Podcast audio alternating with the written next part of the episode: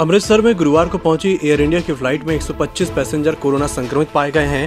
Flight में कुल एक पैसेंजर सवार थे। फ़्लाइट इटली से पंजाब के अमृतसर इंटरनेशनल एयरपोर्ट आई थी। सभी संक्रमितों को अमृतसर में क्वारंटीन किया गया है। ऐसा पहली बार हुआ है, जब किसी फ़्लाइट में इतनी ज़्यादा संख्या में कोरोना संक्रमित मिले हैं। पीएम नरेंद्र मोदी ने राष्ट्रपति रामनाथ कोविंद से गुरुवार को राष्ट्रपति भवन में मुलाकात की। पीएम मोदी ने राष्ट्रपति को पंजाब दौरे पर उनकी सुरक्षा में हुई गड़बड़ियों की पूरी जानकारी दी। राष्ट्रपति कोविंद ने पीएम की सुरक्षा में चूक पर चिंता ज़ाहिर की।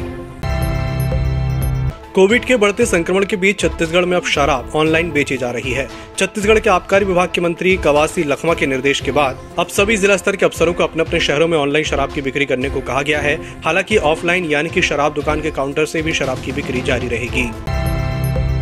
पीएम मोदी के फिरोजपुर दौरे पर सुरक्षा में चूक की जाँच के लिए पंजाब सरकार ने हाई लेवल कमेटी का गठन किया है। इस कमेटी में न्यायमूर्ति मेहताब सिंह गिल प्रमुख सचिव और न्यायमूर्ति अनुराग वर्मा शामिल होंगे। कमेटी तीन दिन में अपनी जाँच रिपोर्ट सौंपेगी।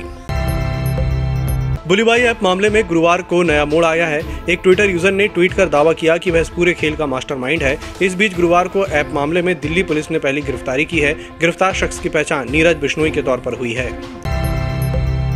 गुजरात के सूरत में जहरीली गैस से छह लोगों की मौत हो गई। इनमें नज़दीक की एक प्रिंटिंग मिल के श्रमिक और मजदूर शामिल हैं। 25 से ज़्यादा लोगों की हालत गंभीर बताई जा रही है। हादसा स्थल के सचिन इलाके में हुआ।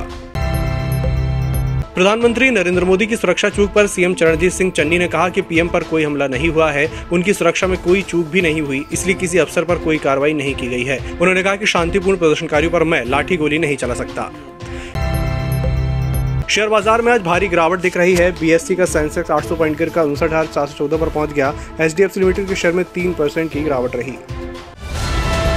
ईएमएस e टीवी के यूट्यूब चैनल को सब्सक्राइब करें और बेल आइकन दबाएँ। साथ ही ईएमएस न्यूज़ ऐप डाउनलोड करें।